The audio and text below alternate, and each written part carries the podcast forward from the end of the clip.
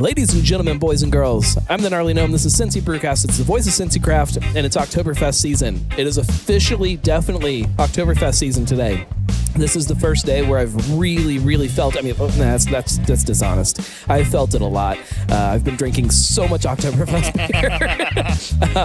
beer. I was just trying to figure out. You drink Oktoberfest year round if you could. If it were available, you would. No? In my head, I think that I would, but there's, Northern Row is one of the places locally that makes it very known. Like, look, our German amber lager, that's our Oktoberfest. We leave it year round. I don't typically grab it like when it's, not Oktoberfest season, but that's because I drink so much of it this time of year. Like in my garage, I have a garage fridge that probably holds, I don't know, like a dad fridge. It's less a dad fridge as just like it is like exclusively beer. It's like you don't medical have grade beer fridge. you don't have meat aging in there. But tell me the difference, right? Like I think a dad fridge needs dad to fridge have has like other things in it. It needs to have some sort of meat in there, mm-hmm. Cheese. Yeah, and then like whatever like pizza rolls. And if there's a freezer, yeah. Pizza rolls. And then whatever non-water, non-alcohol beverages you're into, whether it's like sparkling water or Coke or whatever, you have to have a bunch of those, Gatorade, stuff like that. Now, I will like there are some times of the year where it definitely turns into more dad fridge, but this time of year, especially right now, where we are just now wrapping up round one completely of Oktoberfest Quest, it is packed full of just Oktoberfest beer. I have hundreds of Oktoberfest beers in my garage right now. To your Oktoberfest question, like if you would drink it year round, I don't think I would drink any more Oktoberfest in the calendar year than I do. You would just spread it out. It would just be spread out. Yeah. Like I would be grabbing Oktoberfest throughout the year, but like this time of year, I almost exclusively just drink ours. Isn't there something to be said about it being a season, though? I think 100%, so. I think so. Like I think that like having that special time of year that's like, oh God, yes, Oktoberfest beer comes out next week. It's going to be Oktoberfest time or pumpkin or Christmas or whatever that season. Yeah, I agree. But those are kind of the only real seasons in my book. Bock season. Yeah, Bock and but Bock season is like 3 weeks. But those 3 weeks are glorious. They're an electric 3 weeks. Everything else can kind of stretch out like much wider for me, and I'll drink it whenever. But those are kind of the ones. Is it your favorite beer season, Oktoberfest season? Yes. Yeah, yes, me too. By far. Me too. I think it's because of the weather, because of that. It's you start getting fall, but it's not fall yet. Like it's not cold. I'm not stepping outside and I'm like tearing up because it's so cold out. Like I don't have that yet. Stay tuned. In 2025, Oktoberfest will release in February. we should talk about that. But first, we should probably introduce you guys because we didn't do that. We just kind of jumped right into it. I mean, I assume that everybody that listens to this show, at least people that listen to it regularly, recognize the voices. And we're at Sonder, so you can probably put it together. Justin and Danny, welcome back to the show. Thanks for having us, man. I would say the host duo of Sonder Stories, but it's been a while. Geez, guys. We're bringing it back. Well, so I mean, I guess we're just going to lead with it, right? I get the shakes when I miss like 1 or 2 weeks of this show, and I'm like, I can't handle this. Like people are counting on me to have a show out to entertain them on their way to work. We miss it. We miss it for sure. We do. We just need to bring it back the right way. You really have to figure out a way that like makes it so you have to do it. Like you have, like. Well, I think part of it, in full transparency. Can I sponsor the show so that I'm paying you to actually put it out every week so that you have to do it, or else I'll sue you or something? And what if you don't sponsor it? There's no money, and we just call you a sponsor. That works too. So we should have a segment with the gnome where we just call him every week and ask him a question. Dude, actually, I'm in. That happens sometimes with shift beers when they're recording. Once they get a few beers in them, they'll just randomly call people. Wait, they drink on that show? They're always recording at dinner time. So I'm like in the kitchen and my phone rings and it'll be like Josh's phone number. So I'm thinking, oh, this is probably something like important or some kind of fun gossip or something. It's just them fucking around. And I answer it and then it's just a bunch of drunk people. And I'm like, oh, you guys, I've got spaghetti on the stove right now. My kids are yelling on one. So here's the deal. So much fun, man. Those that know Sonder, we're getting a little rain here. Yeah. Hopefully it holds off, but. Those that know Sonder come to our tap room know that we like to do beer shots here. It's a thing. We should do beer shots with the gnome. Ooh, for every episode, we pour a beer shot, and then we tell you ahead of time, we're taking a beer shot of this. You have to have one ready. I have to get it. Yeah. Well, and again, here's where I'll go like super transparent. Hopefully everyone knows you know, we don't really hold back. That's not who we are. So I'll just be really honest. We're in a little bit of a crossroads. Sure. With Sonder Stories. So for a couple of reasons. Number one, we want to do it right. We don't want to just do a show so that there's content. Like, we want the content to be compelling. And where we've gotten with that is we've had a lot going on, which we can get into or not get into is fine. There's a lot of things happening here, but also we've been teetering on this idea. I guess I'll tease a little bit. We've been teetering on this idea of video. Right. And so we're hoping that when we relaunch this and bring Sonder Stories back, that there's a video element to it. And I'm excited about that. I know Danny's excited and also cringes a little bit, which is okay. But it will come back. So for those that are listening that also listen to that, it is coming back. It will come back. What are you listening to will still be as long of an intro. Truth, Beer, Pots, and Quinces. It will still be the same intro. It'll still be a part of it, and we'll still have a podcast. We just want to do it the right way. And also, you know, in fairness to my team, I'd be remiss if I didn't say this. We're all, you know, the success that we're experiencing, I'm super proud of. We're all stretched super thin. And so as we add, we have a position that's been open for a while on our marketing team. We've kind of been waiting to fill that so that it frees Danny up a little bit more. And Macy, who's over here taking photos, and I'm trying to be candid. You know, we are... Don't look at the camera. Just let it come to you. I'm really proud of this team because we all wear many hats. And this is one of those things that unfortunately has kind of fallen by the wayside. It doesn't mean that we like it any less. It's just been deprioritized. It's tough. Like I experienced that on my end to a much smaller level than a place like this would, to where there's those weeks, just a week or two, where it's like I'll have stuff going on every night, and it's like, okay, well, this night then I can't record a podcast because I need to be home to do this. And it's like, and then all of a sudden hours are gone, and it's like, okay, what is the thing that has to slide away this week? And it's almost always the podcast that seems to get that brunt of the abuse. I read a book a while ago that kind of touched on that. That was basically the whole premise of the book was every time you say yes to something, you say no to something else, right? So say no to a lot more. Sure. Yeah. So even if I say yes to a phone call with you, Noam, it might be I'm saying no to dinner with my family, right? It's like what you just talked about. So it's picking the right yeses, right? Essentially, and it's not to say that the podcast isn't the right yes. It's just we got to find the appropriate no to coincide with that. Find the place for it to slide into. But thanks for calling us out. I appreciate that. That's why I think you have to have something that makes it so you have to do it. That there's no way you can possibly say that. You're right. And honestly, like, I appreciate you saying that you've missed it, because for us, I feel like that validates it a little bit. I'm definitely not the only one. It's not like I'm the only person listening to the show. Like, if you walk around here, especially on a day like today, and you start talking, you go, hey, have you heard of Sonder Stories? There's a lot of people here. They're like, is that still on? Yeah. Tell me when they recorded again. Yeah. So, I mean, there's a lot of people that love, especially podcasts, and I think it ties people so closely into the brand on a personal level. It puts people right inside your head talking about the. It's important. Yeah, it's very distracting.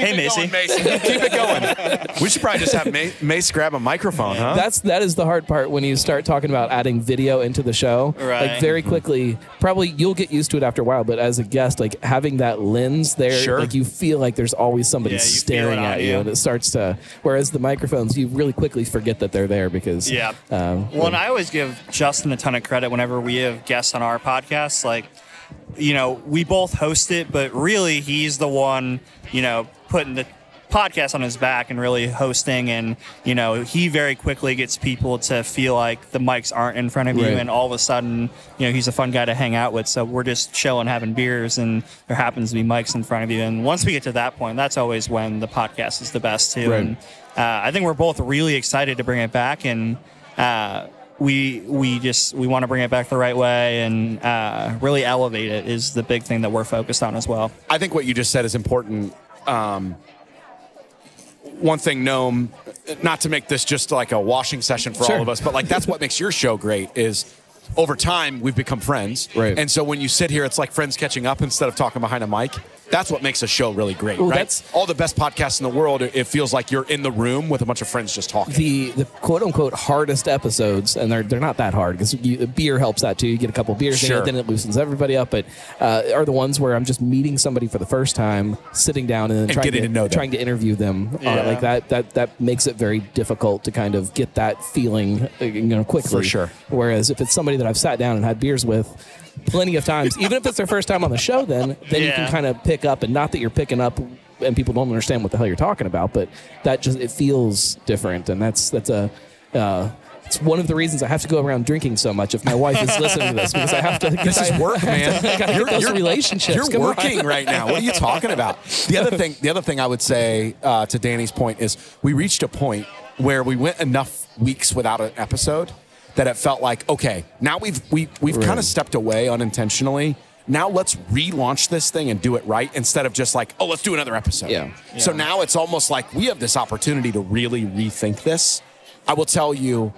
and I'm not ready to say anything fully yet. However, I will tell you, we have talked about it. I think how we relaunch this will be really cool. I think it's going to be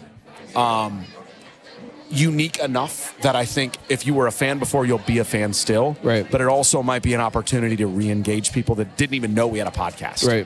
And I think the way I want to tackle, getting new listeners to our podcast is the same way I tackle how I view social media.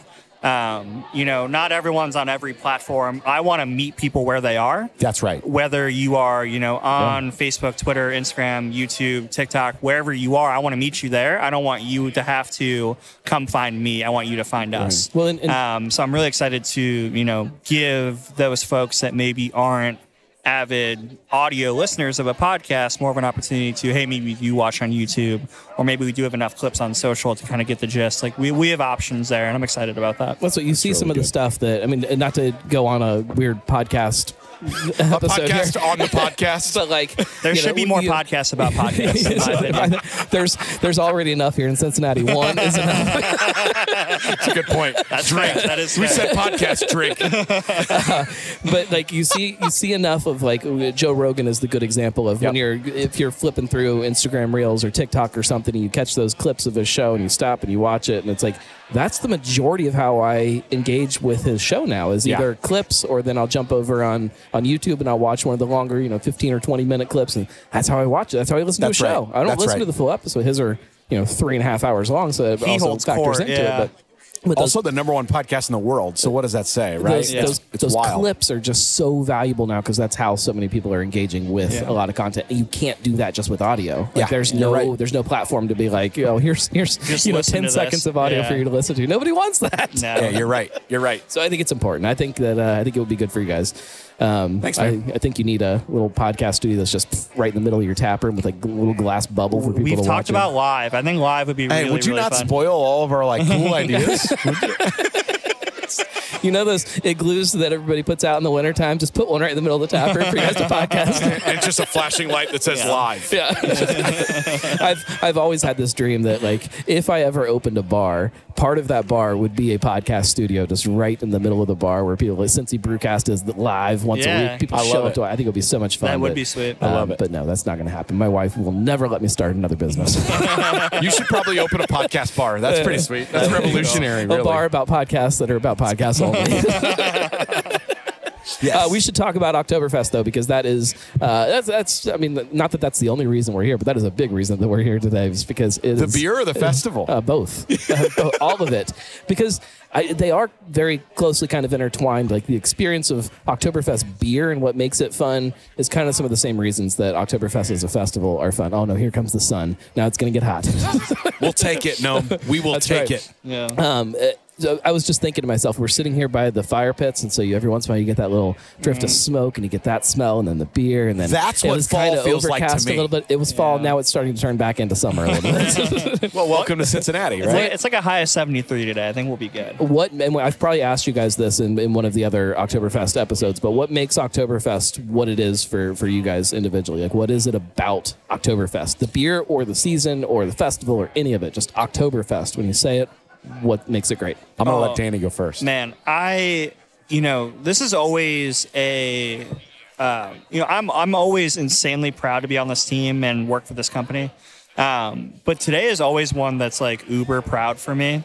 It's not just 2-3 people that put this thing on. It's an entire team effort.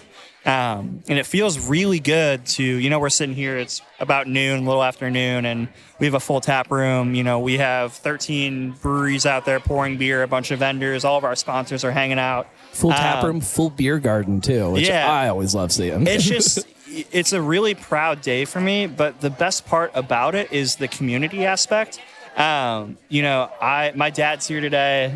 He's walking around holding court somewhere, I'm assuming. I actually think he's talking to your dad, Justin. That sounds about right. That's like a battle of like who stops talking first. 100%. I just love the community aspect. Like it's so much fun to walk around and, you see your industry friends, I have a bunch of friends who are just coming here today because they enjoy beer and they enjoy supporting me, which it's great.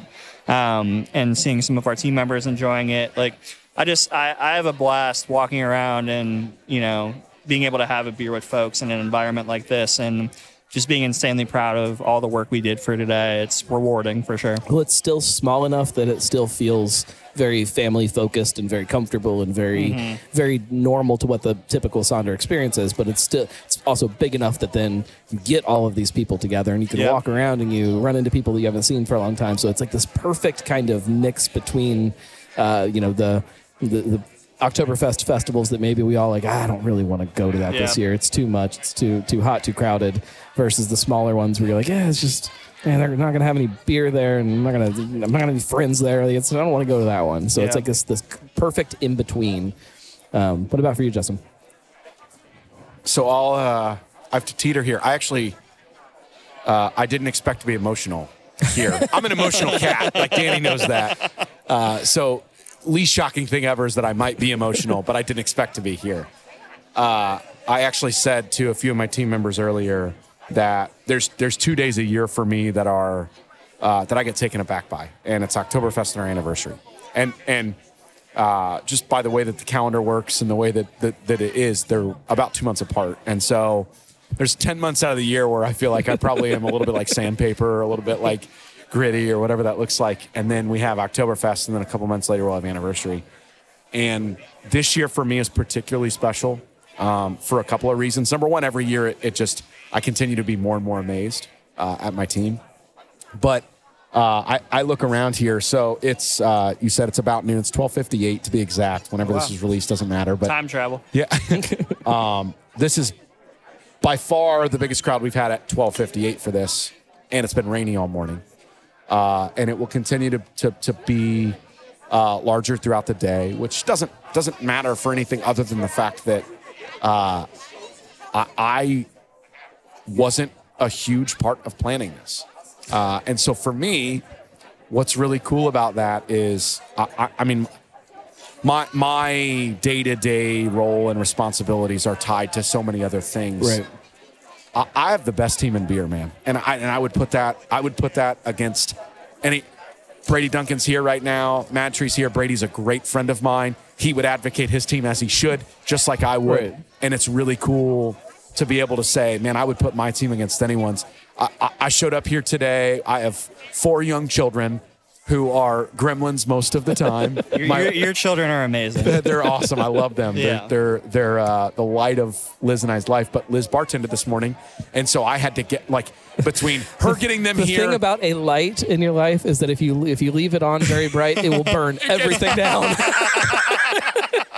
That's fantastic. And I'm going to use it. But I show up at 9:00 and we're kind of like swapping off the kids. We got the sitter. My parents are in town. We're figuring it out. And I show up, and not to say that I haven't been involved. I've been included in every meeting, but I don't have to be. But there is a point where like in a business where there's that fear of if I don't do this thing, whatever that thing is, like it's not going to get done, and then this doesn't happen. That's right. And this doesn't happen, and everything falls apart. I have to be involved in everything that I can possibly be involved with to make sure that all this is going to happen. And then somewhere along the line, dude, all I have to do this year, all I have to do, I haven't poured a beer yet.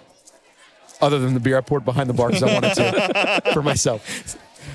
There's something to be said about the fact, and this is not any kind of arrogance. It's not any kind of humble brag. It's nothing other than the fact of I want to build my team up because they deserve it. Because I walked in at 9 o'clock this morning and dude, I mean, things were, by the way, Haley Shutter, shout out to her, who her team and Jen's team and all of our teams are all involved in this. Haley, unfortunately, had a family wedding that fell on the same day, and we had this the same weekend every year. And so she's not even here, but her team is just crushing it. Lindsay, Macy, Jess. I mean, you go down the list, right?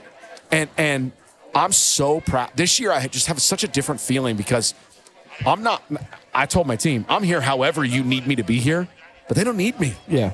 Like, dude, like we can have this podcast. I'll drink as many beers as you need me to drink. I'll sit over here. Like, I keep walking up to Lindsay, and I'm like, hey, how do you need me? And she's like, we're good.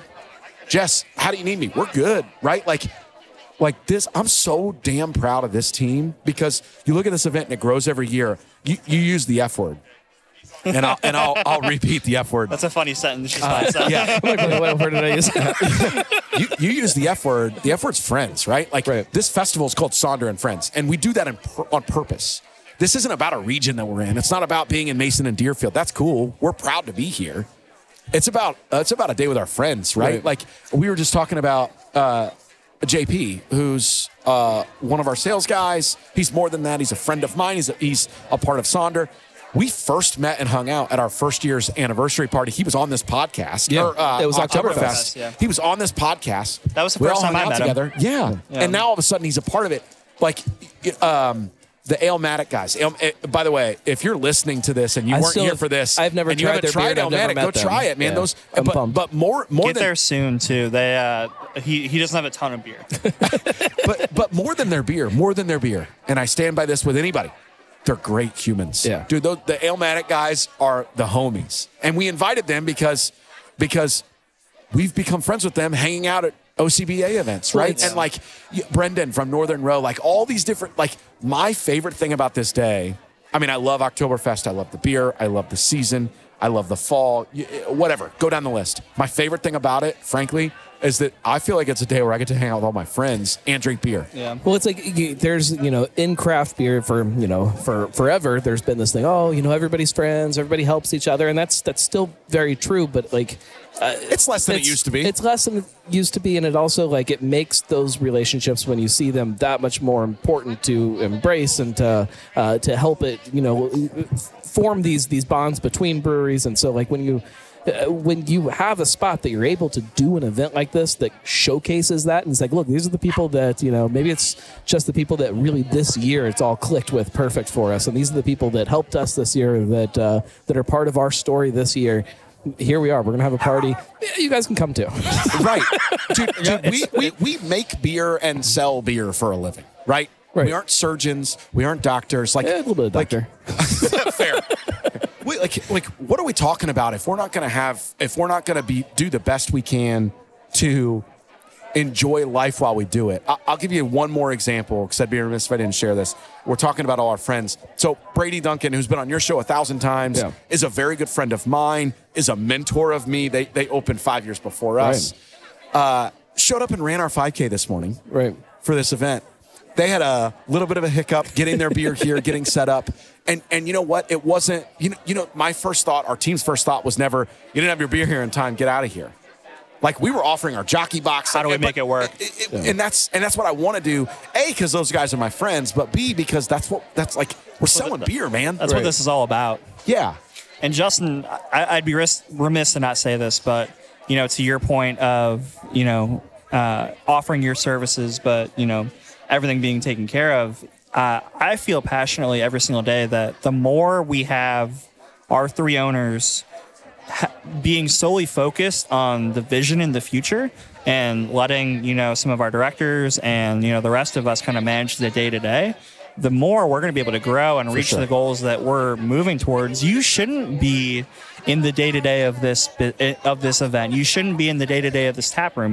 We're past that point, and you worked your ass off to get here, yeah, and now we're all reaping the benefits, and we're all pushing it forward together. So yeah, we wouldn't be here without you. Yeah. It's funny, we talked about, hey, we're having an event, you have an event. So I got a cold email about 2 months ago from Twin Oast Brewing, who I'm a little familiar with because I grew up in the Cleveland area. They're a little west. They're over near Sandusky. But they do a big Oktoberfest festival as well. And they're like, hey, we're doing an Oktoberfest. We would love to have your beer.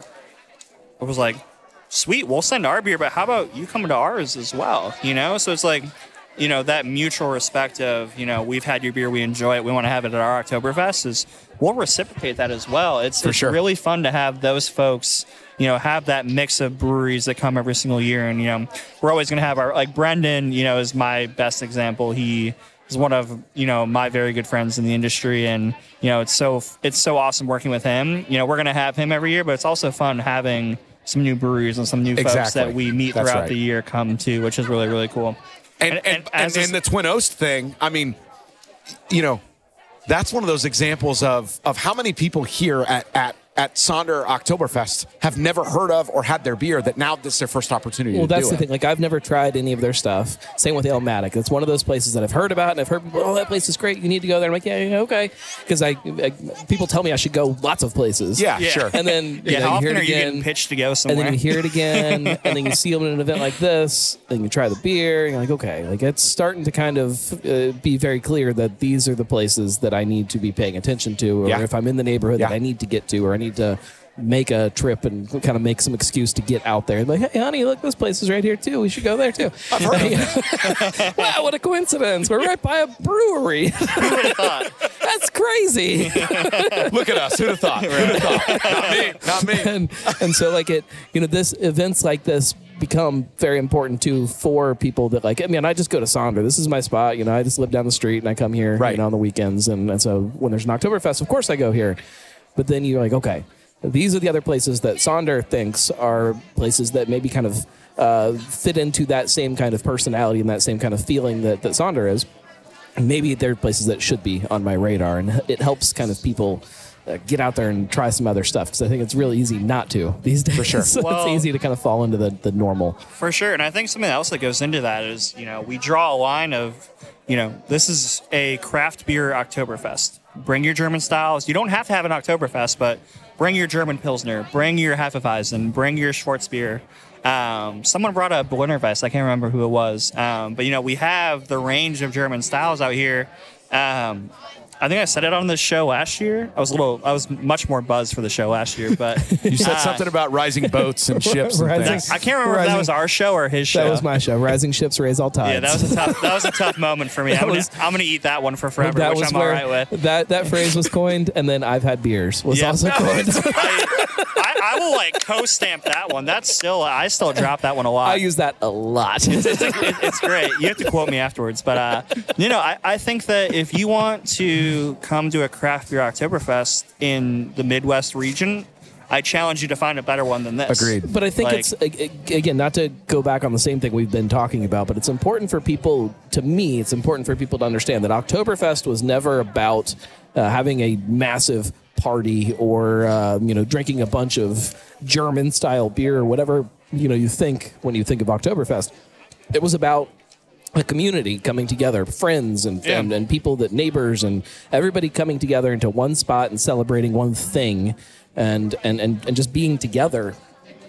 It just so happens when you put a bunch of people in the same spot, they drink a lot of beer and have a lot of. It just happens, but it was never about. It's not about. We're a pretty simple race here, species of human. It's not necessarily about drinking. We're having local beer or drinking German style beer. Like that's not the core of what this is about. It's about the friends side of it. The Sonder and friends. It's this excuse for us to all get together and be like, hey. We're friends, and we want to sit down and just celebrate that. And we'll drink some beer while we do it. I think, yeah, exactly. And I think what you just said, and this is my favorite part about what beer is. It doesn't matter who you are. It doesn't matter what you believe. It doesn't matter what you feel. And that's what Sonder is. We just want you to come drink beer. Right. And I was joking, like, we're a simple species. We're a simple whatever, right? Just let's have beer together. Yeah, and that's what I love about this. Like, look around, man. It's just like everybody just wants to have some beers. Yeah, everybody just wants to sit around and just celebrate life and especially coming out of the last couple of years. Like, it just feels so good now. I don't know. Let's shift a little bit. Let's talk about Oktoberfest beer in general, because that is something that is being drank a lot today. It's not what's in my glass right now, though, which is the first year. It's the first year that's not what I've exclusively consumed. We'll talk about that in a minute. Did you start with an Oktoberfest today? Of course. Yeah. Okay. You have to drink an Oktoberfest, right? And I'll convert over to that soon. Okay. But I'm drinking something different. We'll talk about in a minute. If it's what I think it is, we definitely need to talk about it. But I want to talk about what makes an Oktoberfest beer, because this is something that I bounce around with a lot every year this time, because there is such a wide gamut now of what. Are you more Festbier or more Märzen? I ask you every year, and I get a different answer. It's a different answer every time somebody asks me. You can ask me right now. Like right now, the sun's coming out. I'm Festbier, and then it's going to go behind a cloud and Märzen. And then it's going to get dark. So it changes that much for me. And there are some people that are very kind of militant about it. No, this is what an Oktoberfest beer is supposed to be, either way. But what makes, when somebody says Oktoberfest beer, what does that mean for you guys? Go ahead, Danny. Ooh. I don't know. I mean, we toe the line. I wouldn't say that ours is a traditional Festbier or a traditional Märzen by any means. No. Chase is very classically trained, but he's probably classically chained too. Chained, yep. Well, that does bring up a good question. Does it frustrate him trying to figure out if he should lean heavier one way or another because he is so classically chained? No, I don't think so. I think he genuinely he and Luke are wizards, right? Like, and they live outside the lines. They're not like looking at guidelines of what makes something this and brewing it then. They truly are just focused on making good quality beer, and this is the beer that they were excited to make. They wanted to come up with this recipe, and I think it's a beautiful mix of what you're going for, whether you are into Festbiers or Märzens. That's right. Because you can have a couple and feel great, or you can really just savor one and get all of the notes you're looking for. I mean, the idea was they just wanted to make what they felt like was the best beer for us. Can we shoot down a little side road from that, though? Was Chase always that way in the Sonder story, or has he kind of become more that way as things have kind of progressed here? Because my impression of him when I first met him was that he was very classically chained. Yeah, that's right. That's good. Here's what a style is supposed to be, and this is what it needs to be. I think that's a fair thing, and I think if he were sitting here at this open mic, he would tell you the same. Right? Is coming in and in full disclosure for those that are listening, maybe for the first time that don't know either Chase or me, we met 6 years ago in 2016, which is wild to think about. That's how long our journey's been going, but. I think Chase very much had a vision of the way beer needed to be made, the way that beer was classified, and the process of it. The process never changes, man. Like right. that, and that is something right, and that is something that for us that we hold true to. Right, we say in meetings all the time, "This isn't a hill I'm willing to die on," or "This is a hill I'm willing to die on." One of the hills we're willing to die on as a company. Are two of our five key pillars are quality and consistency, right? We're going to stay true to those. But the end result, man, like if this doesn't fit in Festbier or fit in Märzen, but we feel like it's a great beer for the consumer or for the trends or for whatever this looks like, we're going to do it. I mean, I'll give you a really good example. For a while, right when we opened, right? Milkshake IPAs were a huge thing, right? They were seemingly everywhere. Everyone loved them. I have no problem going on record and saying I'm happy that that trend has died a little bit. The trend has slowed. Chase didn't love making milkshake IPAs, right? Nor was it really something that most of us consumed, but they sold well and consumers wanted them, and so we're still going to put out a good product for the style, and we still will from time to time. But we don't have a ton of people banging the doors down saying, "Where are your frosted beers?" Because nationally, so we're fortunate enough now that we have some data. We're a big boy company now. We're diving back into our roots, baby. What the trends would tell you is nationally that people want a little less sugar in their beer. Right. They want their beer to taste like beer again, which is great. We're all for. And so we don't make as many of those. It doesn't mean that we'll never make them again. It doesn't mean anything other than the fact that if people want to consume it, we're still a business, But our big thing is whatever we put out will be high quality and it will be consistent. And I think to your point there, I think when we first met Chase, when you first met Chase and we're sitting in here and this was a construction site, yeah. I think Chase probably said on that podcast, I don't know, I'd have to go back and listen. I would love to go back and listen. I would too. Ooh, me too, actually. A lot of things that he may not feel today. And I think the bigger thing is just making sure as business owners and also as consumers that the world of beer is changing. But your process doesn't have to, and your quality doesn't have to. Well, that's you have to find that thing inside of you, or as a company, or as a drinker, or whatever it is. You got to find that thing that you really do. Like, what is it that attracts me to this product, or this this idea, or this experience, or what is the thing? And if it's I just like really sweet drinks, and that's why I'm here. Like I love milkshake IPAs because I love sweet drinks. Yep. That's why I go to a place. You have to understand that. Totally. You have to be able to then seek that out and find that for yourself and enjoy that. If you enjoy the process or you enjoy an experience or whatever it is, you're going to understand that so that you can seek out those places and that also kind of fit into that. But you got to understand it because it can get very confusing as a drinker or as a business if you are kind of always trying to seek that out and then all these new things and these trends are being thrown at you and you're trying to wade your way through it. Like, I don't know what I'm doing. Yep. And I think that a lot of, going back to the brewery side of it, I think a lot of breweries struggle with that as new trends are happening and new things are coming. Like, oh, we got to do that. We got people want that. We have to do it. You might not have to. That's a good point. If that's not what makes this place what it is, then the other F word, fuck it, you know, like, right. That's the first F word. You don't have to fall into. You don't have to be everything for everyone. We say that here. We do, yeah. And I agree. And I think we do a damn good job of being like everything to a lot of people is maybe the good way to say it. I always think that if you enjoy beer, you're going to have a hard time coming to Sonder and not finding something you like. That's good. Yeah, you're right. We are almost always going to have something in the realm of your beer that you like. Sure. Which I think is important because we do view this place as a community center. We want you to come here and feel comfortable, whether you're just coming here for a beer, you're meeting friends, having a date, coming here for a retirement party, birthday party, whatever it is. You know, that's why we feel strong about making a seltzer. Strong about having bourbon, wine, and, our food partners, Brew River, offer non-alcoholic options. And we actually have non-alcoholic beer now as well that we don't make, but we buy because, a lot of folks come in looking for that kind of thing. And I think that it's important to, be as diverse as possible, but we would never be able to be as successful as we are if we were actively every single day trying to be everything to everyone. It's impossible.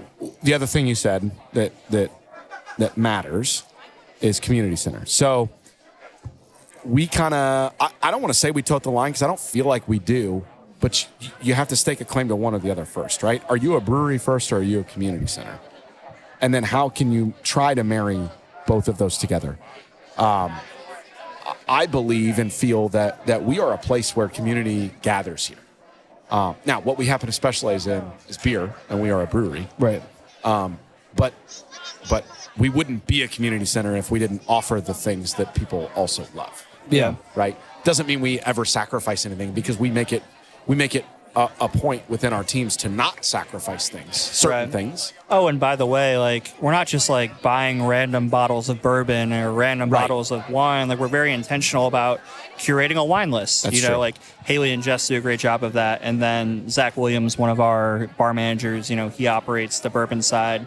He's curating a great list all the time. And but there will come those moments as a business, and I won't put you guys on the spot to try to pull them out of you, but there are those times where like you'll have something that you do in the tap room or a beer that you put on or something that you offer, and it's like, oh, that wasn't who we are. Like that that pushes. We have said no to a lot. That pushes just past the line, and I just now figured it out when I'm standing here looking at the tap room and watching people and kind of like it and it's this constant kind of push and pull of trying to keep it. You're right. Keep it in this spot. And it's hard for some places because they're not introspective enough to kind of like take that minute to look at it and be like, all right, who are we? Like walk in every day. Who are we? What is this place? And I think that should be the first thing you ask yourself every day. Is you're right. Who am I today? Who was I yesterday? Who am I going to be tomorrow?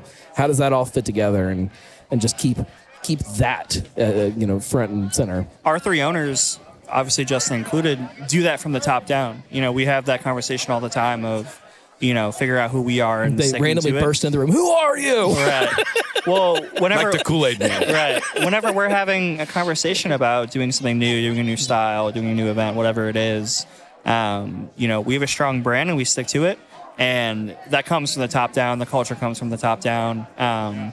They may not be in the day-to-day as much as they used to be because they're focused on the big picture, which is where we all have been trying to get and what we're working towards. Right. But, when we are in meetings and stuff like that, they really are banging the drum on what's on brand for us, what is the Sonder vision, and how are we sticking to it. So I don't think that there is like a clear-cut or even obvious example of something that we've done that felt off-brand afterwards. Right. Or... No, but there are examples that we don't need to get into here, but there are examples of things that have come to the table that we've collectively said, we're just going to not do this. Right. Mm-hmm. Right. That does happen. All the way from a beer we choose to make or a name that we choose to do or an event that we choose to do, whatever, participating in events, right? Yeah. 100%. That is a real thing that we do try to hold to. Yeah. And that comes with the culture of your entire company, right? If there's meetings that either Jen, Chase, or I aren't involved in, our trust and feeling is that the team members that are in that meeting hold true to who that is. Right, yeah, right. And I think, funny enough, this all was a tangent on your question of what is an Oktoberfest to you. Yeah, that's right. Again, how'd we get here? I'll drop the C word again, community. I think that having Oktoberfest with your friends is just the best thing ever. My good friend Clay, who actually called me, I'm assuming he's here now, sent me a text message the other day of he picked up a whole case of Oktoberfest, and I went over and had some. It had to have been a little while ago because I can't find it anywhere anymore. Really? Well, that's good. That's good to know. But noted. You guys drank it all. No, I think that. I enjoy this time of year because I feel like I drink with my friends more this time of year. Oh, that's interesting. And I think a lot of it has to do with it, right? You kind of get indoors a little bit more this time of year. Sports are on a little bit more. There's just more opportunities. Maybe there's more events like this. But man, having an Oktoberfest with the homies is great. Yeah. It's probably a little different for me, but at the end of a week, it's a Friday. I'm coming in the house and I'm cracking open 2 different Oktoberfest beer and I'm trying them side by side. I'm like, all right, which one do I like better? Then I'm calling my wife over and I'm like, all right, now which one do you think is better? I need, part of you. I need that's some so kind like of me. Justification that I'm not crazy here. This is better, right? She's like, no, this one's better. I'm like, what? What are you talking about? There's no way.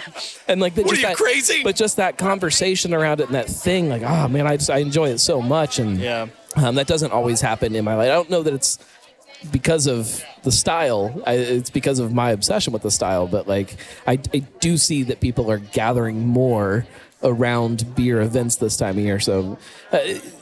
So I guess I agree with you, but at the same time, we also live in what makes a good Oktoberfest beer. What is it? How do you define? We have about 15 of them here at the festival today. I also think it depends on the person, and I think there's so many factors that it's a tough question to answer. And man, I think as far as styles of beer go, maybe IPA is up there, but. The variance in what you can do and still have it be an Oktoberfest is always interesting, too. You can come to this festival and have every single brewery's Oktoberfest, and none of them are going to taste the same. Yeah. But they're all an Oktoberfest, right? And they're all delicious, for different reasons. Shout-out brewer from Northern Row, which is their year-round Oktoberfest. I had one. And, it's quite a bit more sweet than ours. It definitely leans toward that traditional Märzen style. But damn, it's really good, and there's 0 things wrong with it. It's a perfect beer. It's just quite a bit different from ours, and there's nothing wrong with that. It should always be malt focused is my thing. Malt should be the star of any Oktoberfest beer, which to me, I lean towards Märzen's most of the time, but then every once in a while you'll get a fest beer that just kind of hits perfect, and I probably shouldn't shout anybody out this since the Oktoberfest Quest is not done yet, but Westside's fest beer this year just absolutely blew me away. I haven't had it yet. It's on my list. It's going to win or anything, but It's really hard to take a beer that is that light in color and that has that kind of zippy, effervescent, kind of very floral, hoppy kind of character, but then that malt just overpowers it and just comes out, and it's like, here's what this beer is about. It is crazy, crazy good. Truth be told, I think, 9 out of 10 times, I'm reaching for that style of Oktoberfest. Me too. If I had to choose, I love a good Märzen. They're awesome, but they also, they don't fit the Oktoberfest vibe that I'm going for, where I want to have 12 of them. But also... see, now we're getting into what you actually want. you also lend yourself historically to more of a hophead. I used to be. Yeah, that's what I mean historically, right? Yeah. You're not so much there now. So I feel like Festbier styles, just knowing you and knowing who you are and your interests, Festbier's perfect for you because you get a little bit of that hop bitterness, but you also get some malt and the lager side of it. I think it's very easy to go wrong with a Märzen. Like, I think that I've had way more, not bad, but poor examples of Märzen than Festbier. I feel like and not that it's easy to make a good Festbier, but I feel like there are more examples of Festbiers that I'm like, okay, that's passable, or that's good, or that's something that I can handle. Maybe a good question for you. I've had a lot of just mediocre Märzens in my life. Well, I mean, you're the one drinking all of them here. There's a lot of mediocre beer. That's true. As far as Cincinnati goes, are more breweries leaning one way or the other? This year, they're leaning into Festbier. Really? Definitely. Like, really? There's way more Festbier than I've ever seen this year. How would you classify ours? It's hybrid. I would call it hybrid. It's neither one. That's a good safe answer. I appreciate that. I tend to agree. Yeah, I do too. I feel like it has each year gotten a little closer to a Festbier. Interesting. Yeah. Okay. I don't know if the recipe has changed since last year, but I feel like it is, and it could just be in comparison to the other stuff. Maybe it makes the impression of it different. I genuinely have no idea. But I think it just every year it feels more Festbiery. Interesting. I don't know that I disagree. I'd have to ask our production team, honestly, to really feel good about how I would respond to that either way. Our friend Rachel stopping by. With a chicken hat. Hang on. That mic's not on. Hang on. That is... Rachel, have you met Justin? Yeah. Okay. Well, actually, we met at Covington Yard. We did. I accosted you in the middle of the yard. All right. I don't know if I can turn the mic on while it's recording. Oh, huh? All right. Hang on. On the Bock podcast. Oh, yeah. Oh, my God. That was great. Imagine. That was fun. Yeah. Is it on now? Yeah, it's on now. Come on. What time's the Steinholding competition? 2 p.m. Oh, yeah. There's no way that's going to work with your hat. Oh, hold on. There's a chicken hat. Oh, reverse headphones. I like it. Okay, check it out. I think that she had to do that for the Bock show, too, because of whatever hairstyle was going on. You're right. So apparently you have a thing with hats. So, yeah. Yeah. Exciting. Steinholding competition's at 2 p.m. today. And we added a chicken dance at 1:45. Because why wouldn't you? Yeah. Why wouldn't I? So I was going to tell you, I'm getting ready to climb on the bar with the cowbell to town crier announce that, because the speaker's only in the big tent and I can mom yell. It's going to happen. I have no doubt that you can get louder than that speaker. 0% down. Yeah. I was like, absolutely. Absolutely. I was like, I don't even know why I need this mic. Whatever. Like, it's fine. Well, it's a little different when it's being recorded. I feel like that's a test and that I will test that. Challenge. Yeah. Like, I'm going to be like, can you pick this up? We're talking about Oktoberfest, the beers, the celebrations, all of that stuff. The things? What makes Oktoberfest to you, just in general, in any kind of those categories? I love how it's morphed into, like, starting September 1st all the way through October. Sure. So it's a fest season and not just one Oktoberfest. Yeah. Fest season. Yeah, a fest season. And, it's wonderful. I think it brings everybody together. I think there's a lot of German heritage in the city, and... you don't have to be German to appreciate Oktober. Literally, we need no reason to drink other beer. That's true. And it's some of the best beer out there. So, like, everybody's doing a Festbier, kind of like they all did a Bock. But Festbier's been around longer than Bock beer. Like, in here, like, people weren't on to the Bock as much as, like, everybody's making Fest for a while. Like, and there's just different kinds. It's awesome. I don't know. I just feel like it's that community again. I love that community. Rachel is a C word again. Yeah. Rachel is our honorary Sonder team member for today. You know, we talk about like things being handled today. Her emceeing the 5K and then the sign holding competition. That was you emceeing that? Oh, yeah. Yeah, you heard me inside. That was without the mic, remember? Well, there was no mic out there either. Yeah. That's just how loud her voice carries. That was mom yelling. Mom yelling. Good job. You're slacking. High knees. Let's go. Get through the line. Finish up. We got a kids run. Let's go. I literally, no joke. I was literally standing I was in the Northern Row tent with Brendan, and I heard you on there, and I was like, man, somebody's aggressive. No, I didn't realize it was you. You should, like that should be well known by now. You're like, yeah, it sounds like Rachel. That's Rachel. Rachel commands the room. For sure. No, that's so good. That's so good. I had no idea. Yeah. That commands a room or commands an entire 400-person 5K. Commands a room or an entire community. Yes. I am one with the community. I'm like, what are you doing? That sounds good. I'm going. Let's go. There is somebody down the road that woke up this morning like, what is that sound? What is happening? This voice really carries, guys. It's not great. Sometimes. I swear in my dream somebody told me to get my knees up. Hey, we need to find somebody that can accurately yell at 400 people. Get Rachel. Yeah. Hey, Rachel, you free next weekend? We got to yell at people. On a mic? Sure, absolutely. And then no mic? Done. Dress up. We're good. Done. Sold. Please wear a chicken hat and a dirndl. Okay. Perfect. What color do you want? Okay. How long do I have to be there? Never mind. To be fair, I feel like the chicken hat was your idea. I don't think we asked you to do that. Listen, okay? Don't give me your little fest judgy eyes with my chicken hat. Okay? 0% judgment. I'm here for it. Yeah. Like, you know, I was like, it was a little chilly earlier, and I was like, oh. Oh, so it duels as like a stocking cap? Yeah. It keeps you warm? Yeah. It was warmth and awesome. Like, I was like, dual purpose. So I've been clucking at people all day. Like, I'm just walking around. Why wouldn't you? I was like, how do you like your clucking beer, buddy? Yeah. Cluck, yeah, it's Oktoberfest. Welcome to Sonder. Woo, woo. Is that a brat? Yeah, it is. Yeah. No, I don't. Sorry. Oh, God, this is not a family-friendly show, right? Cool. Got it. Open mic is never... Good. Take that part out. No. I'm not taking anything Rachel out. Rachel on a hot mic is usually not good. She has to be up by Monday. I'm not taking anything out. Perfect. Leave it. Yeah. No. It's good. Yeah. Chicken hats. There's other people are wearing fun hats, too. Mm-hmm. Like, I mean, normal German hats and not chicken hats. Like, what? You know, teach their own. Yeah. Just keep going, girl. You're not the only chicken hats. That's wild. You have to be with that guy, right? Like...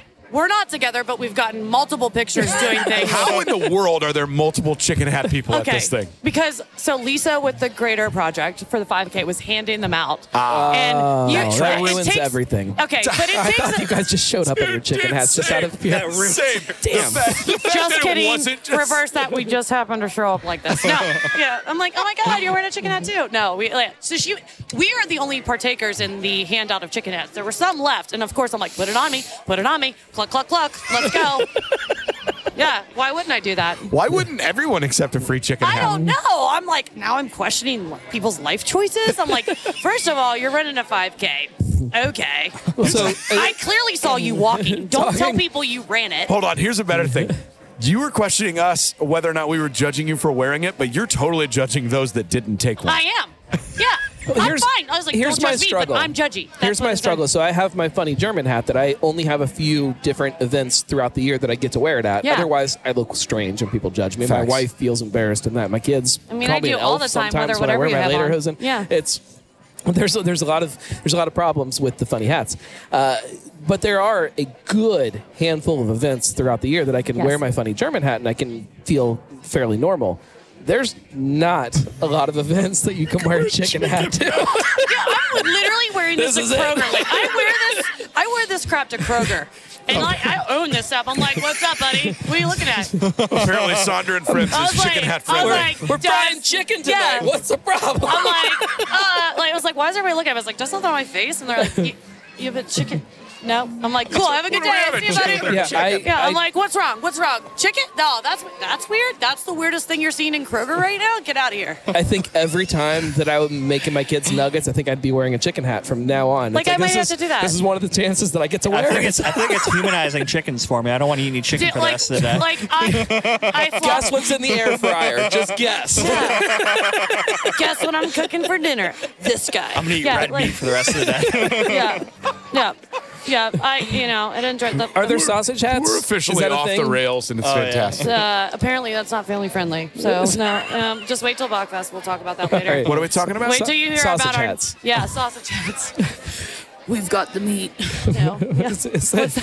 My sausage hat's bigger than your sausage hat. Why is your sausage so big? I don't know. Yep. Been lied to. Yep. He's a shower. This is supposed to be the Bockfest discussion. Oh, how is it bled over in Oktoberfest now? Because you know what? They're all commingle, okay? They do. It's a festing. It's eventually, a festing thing. Eventually, we will hit the point in this city where one fest season just bleeds right into the other fest seasons, and then it's just an entire year of festing. I will champion that change. I think we're good from like September to March. Got Oktoberfest, Dark Lager, Schwarzbier, Bock. Yeah. We got like 6 good months of beer seasons. You know what I really want to champion is Maibock, like in the spring, having a Maibock release in the spring and take Maibock. I said that Maibock brings you to Oktoberfest. You were all about the Maibock. Yeah. Maibocks are so good, man. I think Maibock could be one of those beers that does last longer than typical Bocks, but you can't call it a Maibock. Lasts longer. I'm here. You have to trick people. I think a Maibock all summer would be got my attention. Sausages and last longer Maibock. Don't say, that's Maibock, all right. Sorry. Okay, legitimately, I'm done wrecking your podcast. Somewhere she has a notebook where she just sits and brainstorms. That was fantastic. Yeah, there's a lot of tabs. There's a lot of tabs open up here. Okay, you can pull from a lot of files. Yeah. But again, if it's the middle of the year where you're outside of Bock season and Oktoberfest season, none of those jokes make any sense. Oh, I still say them. I own that. What are you talking about? You're talking about lasting longer and sausages. Those jokes hit no matter where you are. Year round, and everybody thinks they're funny, like farts and that stuff. I mean, they all work. I don't care who you are. Farts are funny all the time. That's true. Poop jokes, all of them. But beer jokes, all of them. Sausage, get in there. I'm a 4-year-old. I'm fine. I have to leave. I have to go announce and ring cowbells and do chicken dances in my chicken hat because apparently that's weird. Whatever. Not weird. Okay. How is it not weird? I don't know. Now you made it weird because I'm in a chicken hat. But now I'm going to go get my other buddy in a chicken hat, and we're going to go do weird stuff on the stage. Okay. Love your show. Literally, can I say that? Yeah. First time caller, long time person on here. Okay. What did I say? What's up? You're literally not a first time caller. You were on the show less than 6 months ago. For the new people. They aren't ready for all this, Rachel. Oh, they are definitely ready now. Oh, well, hey. They're like. What the joke earlier? You said something like the Kool-Aid Man. You just came in like the Kool-Aid Man, like I'm here. Yeah. Here I am. Sausage joke. Absolutely. Kick the door in. Let's go, boys. What are you doing? What are you talking about? Oh, there's microphones. I apologize. Never mind. Put it on me. Let's go. All right. Cluck. I expect to be able to hear you yelling from over there on these microphones. Do not test me. You're the best, Rachel. We appreciate you. Love your show. High fives all around. Your Bock is my Bock. See ya. Oh, bye. Boy, look at these two. Oh, my goodness. I'm not even sure what just happened. What were we talking about before? It doesn't even matter. It literally doesn't matter. Oh, man. Oh. Thanks, Rachel. So happy we're friends. Appreciate you. That was like the greatest 4 minutes of our day. No, I mean, it probably wasn't. It was probably more like 15 minutes. That was fantastic. I'm so confused, and tonight I'm going to be Googling sausage hats and trying to find what I can. Dude, send us the link. If that right there doesn't increase the listenership of this episode, nothing will. Oh, yeah. She just came in, started dropping penis innuendos and Rachel's a rocket ship that just she comes in, she's in here fast, and you remember her. I'm not even mad. I'm impressed, honestly. I don't know how to how do we recover from that? I don't know if we can segue that into the beer that we're drinking that we TestLogger drank all of. Yes. So what do you think? Let's start there. So I've had 2 sips because of Rachel. I mean, I love her. She's great. It's like a tornado. Yeah. Tornado's a good metaphor. Yeah. So I don't know I can accurately judge it right now because it's been sitting in the sun. And also in the same glass as Oktoberfest. That's true. But I like it. It's a Pilsner. You know that I'm a Pilsner sucker. I love it. It's one of my favorite beer styles. I never can figure out what my favorite beer style really is. I'm with you, brother. This is good. You know, you guys have a ton of Rally Cap fans, a ton of fans of what you do on the lager side in general. But well, I think you of all people are going to be stoked that, you know, here in the coming months, we will have a year-round lager. Ooh, let's do it. Let's just jump in. It's not going to be spotty. You know, we're really excited to, you know, the thing that we've talked about is we love our lagers around here, and we think it's about time for us to make one year round. And would you say it's about damn time? Yeah, sort of. So, no, I think we're excited to... is that Rachel shouting? Rachel. With the cowbells. Yeah.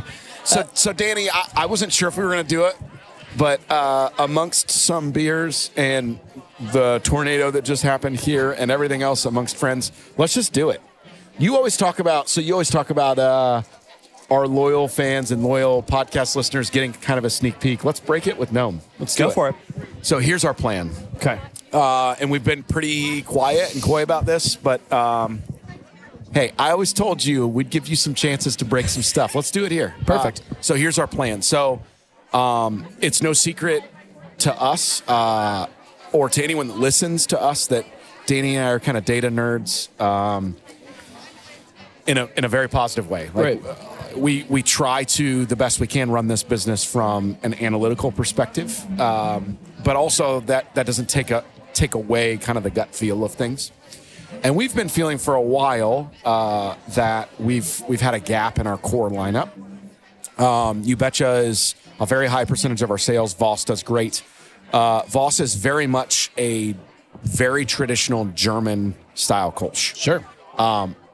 What we've learned from beers like Rally Cap and other things is that Voss can live alongside a light lager year round. Oh yeah. And we've kind of battled that until we realized that we didn't need to anymore. And so I wish we had Brady sitting right here to talk about that too. Because Legendary is such a fantastic beer. Shout out those guys. Won a World Beer Cup medal. Congrats to Matt. So Lyft is not a year-round beer for them anymore. They definitely made the switch. They did. So that they can't live next to each other. They did. And I've talked to Brady about this.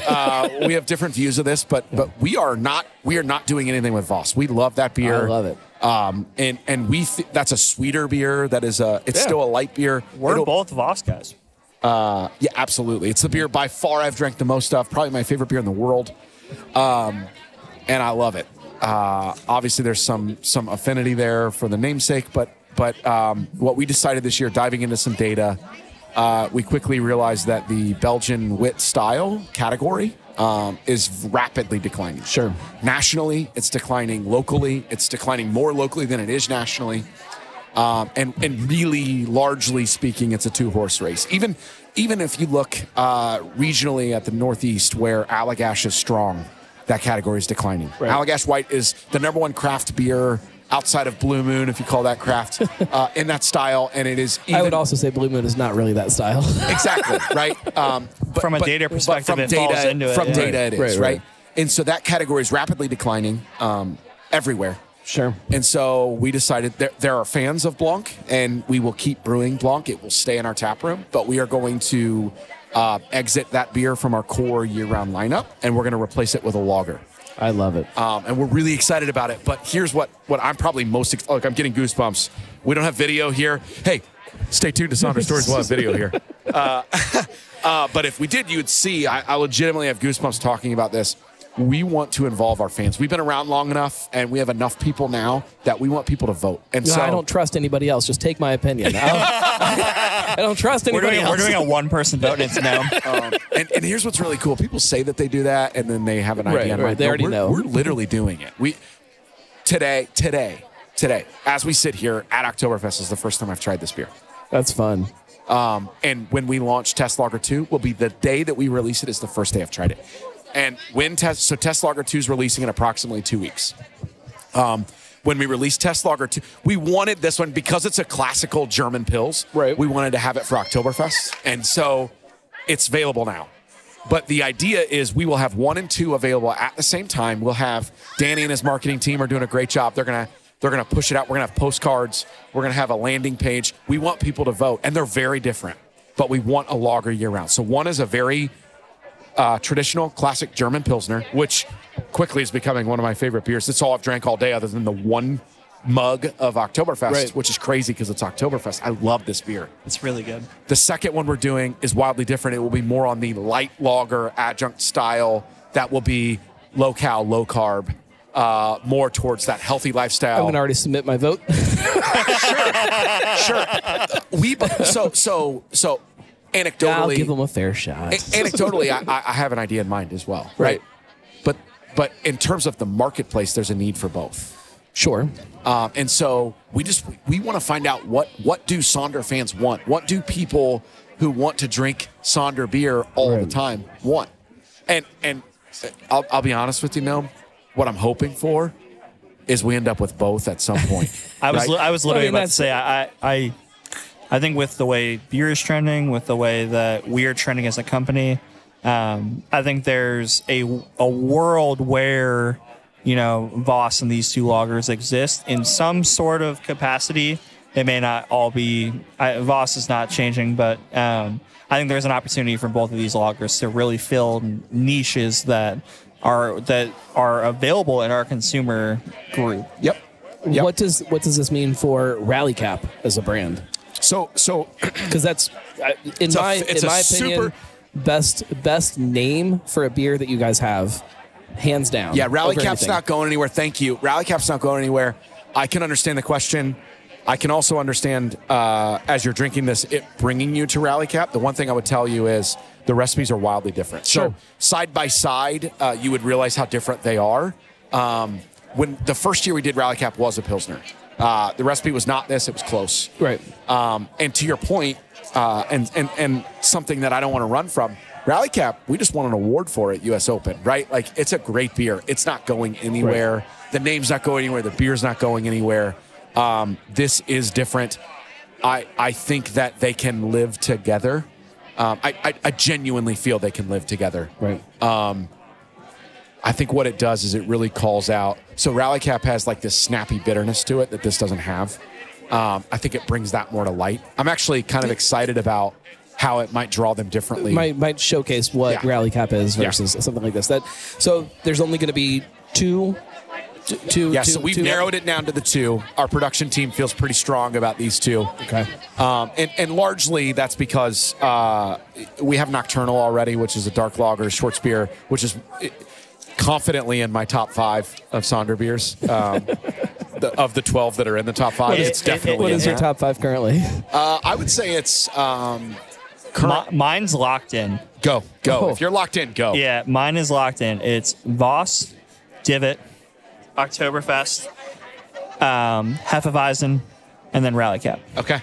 I love it. That's locked in. Nocturnal is like knocking on the door. No, you can't do that. If you've got a 5, you've got a 5. You can't give me an honorable mention. It's not in the top 5, but it's up there. I would go Midwest Haze. Oh, Midwest Bella. Haze is the hard one to not have on there. Midwest Haze, Bella, Voss, Nocturnal, and Saison de Punchum blend one. That's a great first 5. That's a great 5. That would be my 5. And I feel pretty good about it. I'm not going to give you an honorable mention. I'm not going to say all the ones I left off. I'm very proud of you, buddy. You've come a long way. Dude, imagine like the live memes gifs of me, like just like twitching. Family tradition is standing outside the window with a tear rolling down the bottle. Yeah, right? I mean, that's what we're doing, right? Dude, I hate you for doing that. You know what? Family tradition's in. Another bit that I have is like, how many qualifiers do you need to make this your favorite beer? It's like, this is my favorite beer in September. I drink on Tuesdays. On a hot day. My favorite Oktoberfest season beer when I'm sitting at the table and the sun is hidden behind the clouds. How many qualifiers do you need to have this be your favorite beer? When we joke... This is my favorite beer that I'm drinking at the table when Rachel is here and she's talking about stuff with chickens on her head. Speaking of... So I have to mention this because I don't know if you guys have seen this yet. This is completely kind of off topic, but you talk about Rachel and the sausage joke somewhere at Oktoberfest. Paradise brewed a sausage-spiced Oktoberfest. I don't know how big of fans you guys are of historical kind of Cincinnati beers. Well, what about when Scott at Blank Slate used to do Turn for the Worst? That's what I'm talking about. Wasn't that what it's called? Turn for the Worst. It was Turn for the Worst. Yeah. Nobody has done... Dude, that beer was awesome. Nobody has taken that idea and done it since he did. And I don't think that they would say that this is that same beer. They definitely kind of took inspiration from it and rolled with their own idea. But they do have a little squeeze bottle of pickle juice sitting behind the bar. You can get your squirt of relish. If anybody, not my cup of tea, but I love it. If anybody, well, try it without the relish first. It is a fantastic beer. So you've had the beer? Yes. Is it good? Oh yeah, it's great. Yeah. But Paradise does great things. I have to mention it on this show because we're talking about Oktoberfest, and that is, you know what? I'll say it. That's my favorite Oktoberfest beer this year. Oh, Jack on it, really. They call it Sausage Fest. Why wouldn't they? It is not in the bracket, so I can say that it's my favorite. Hey, because it was that good.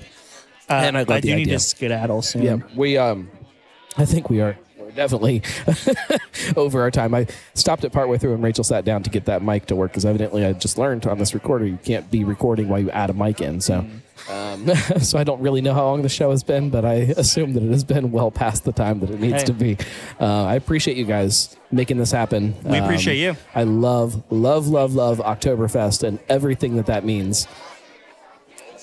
I'm taking a selfie. We talk about this festival, it's to the point where this festival wouldn't be what it is without you at this point. 100%. That's absolutely fact. I appreciate that. But that's not true. That's not, this festival, I would never, it is true. I would never not be here, but if I wasn't, this festival would still be just as amazing. It would feel a little different for Justin and I. I can see that. It would. This is part of what it is for us, is doing this with you. Literally to the point that earlier in the week, Danny's like, "What time are we going on with the gnome?" Right? Like we just assume. Right. We expect. So it is true for us. Just so you know. Well, I appreciate that. Yeah. I do appreciate that a lot.